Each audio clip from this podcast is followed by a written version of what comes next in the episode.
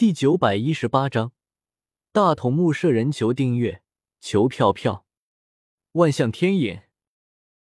正当纲手准备吐槽的时候，萧协抬起右手一挥，将纲手和赵美明直接吸到了身旁，把他们两个一起拉入了战场。就在萧协与纲手他们过着没羞没臊的幸福生活时，远在地球之外，遥远的月亮之上。一头白发的大筒木舍人，却正虎视眈眈的盯着地球。六道仙人用地爆天星，将石尾封印于月球之后，为看守其外壳外道魔像。六道仙人的弟弟大筒木雨村举足迁往月亮，仅留其中一支于地球，也就是现在的日向一族。大筒木雨村死后，子孙因为对先祖遗言有不同的理解与阐释。分成两派，其中分家认为六道仙人创造的世界战乱千年是失败的，应该予以消灭，于是便以转生眼全灭当时主张和平的宗家人。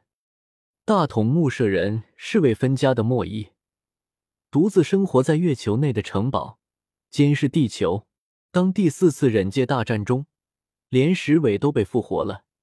于是，大统木舍人便决定遵循先祖之意，消灭六道仙人所创造的失败的世界。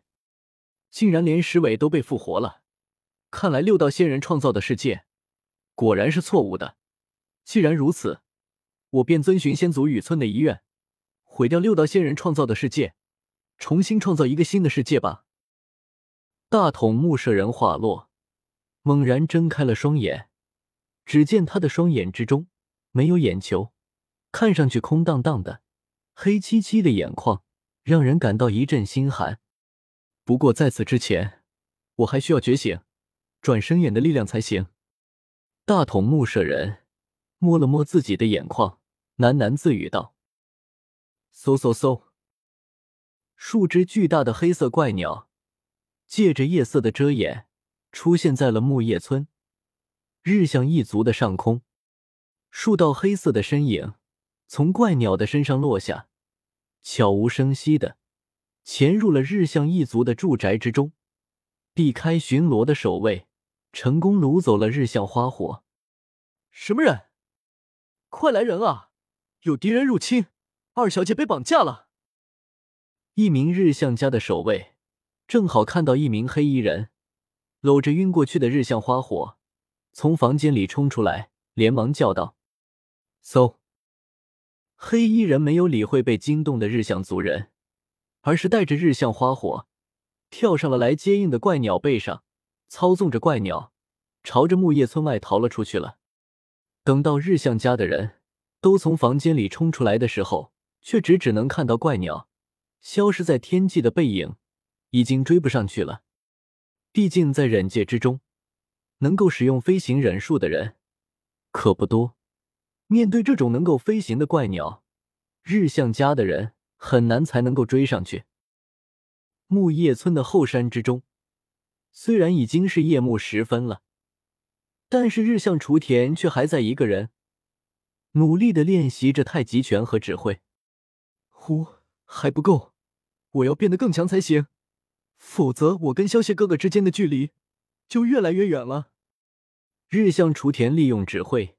一边躲避着自己设置的陷阱攻击，一边咬牙坚持道：“你真的很努力呢，雏田。”一道带有磁性的声音突然响起，紧接着大筒木舍人便缓缓的朝阴影处走了出来。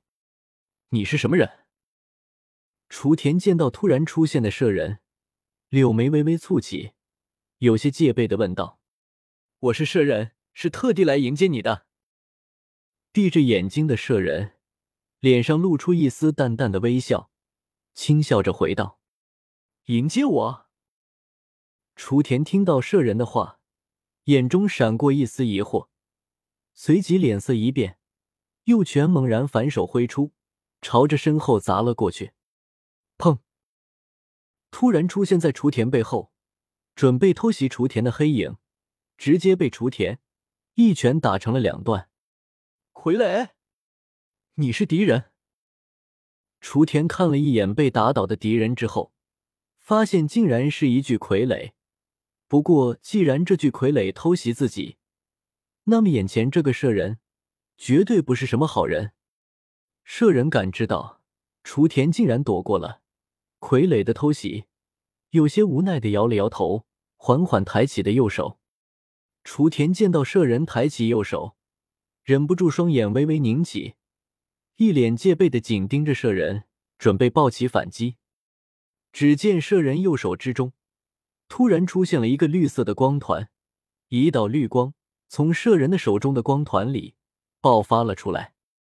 不好，浑身力气消失了。雏田被绿光照到的一瞬间，只觉得浑身的力气好像被抽空了一眼，眼皮变得沉重无比，晕了过去。在雏田即将倒地的时候，一个傀儡瞬间出现在雏田身后，将他搂在了怀里。带他到月球见我。摄人朝傀儡吩咐了一句，身形缓缓消失不见了。摄人的本体还在月球之上，出现在雏田面前的摄人不过是一道分身罢了。纲手大人，大事不好了！正趴在萧邪胸口熟睡的纲手。